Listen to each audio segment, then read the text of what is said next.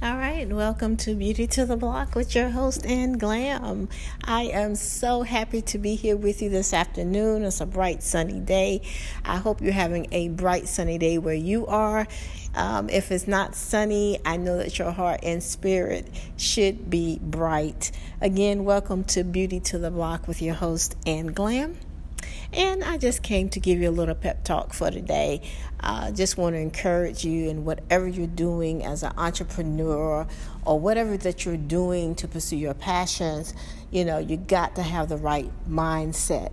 So don't forget caring and sharing. I do thank you for all the listeners. Don't forget to join my other podcast at Cosmetology 101, where I'll be going over everything you need to know in order to pursue that career. Doesn't matter how old you are or how young you are, respectively, um, you will definitely gain some needed knowledge before you go into the classroom. So, with that being said, let's get to the motivation. It's called Move Out of My Way. And this is something I need you to repeat you know, to yourself every day. You can look in the mirror and say it as well, but I need you to do this um, every day.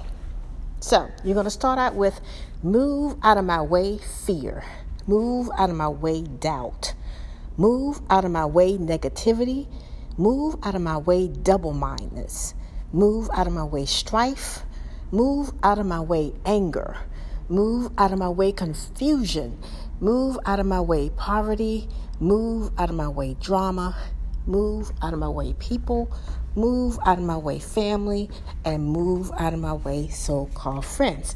If you go ahead and get started on that every day, I promise you, you'll begin to get a different mindset, a new perspective on things, and you will gain the strength that you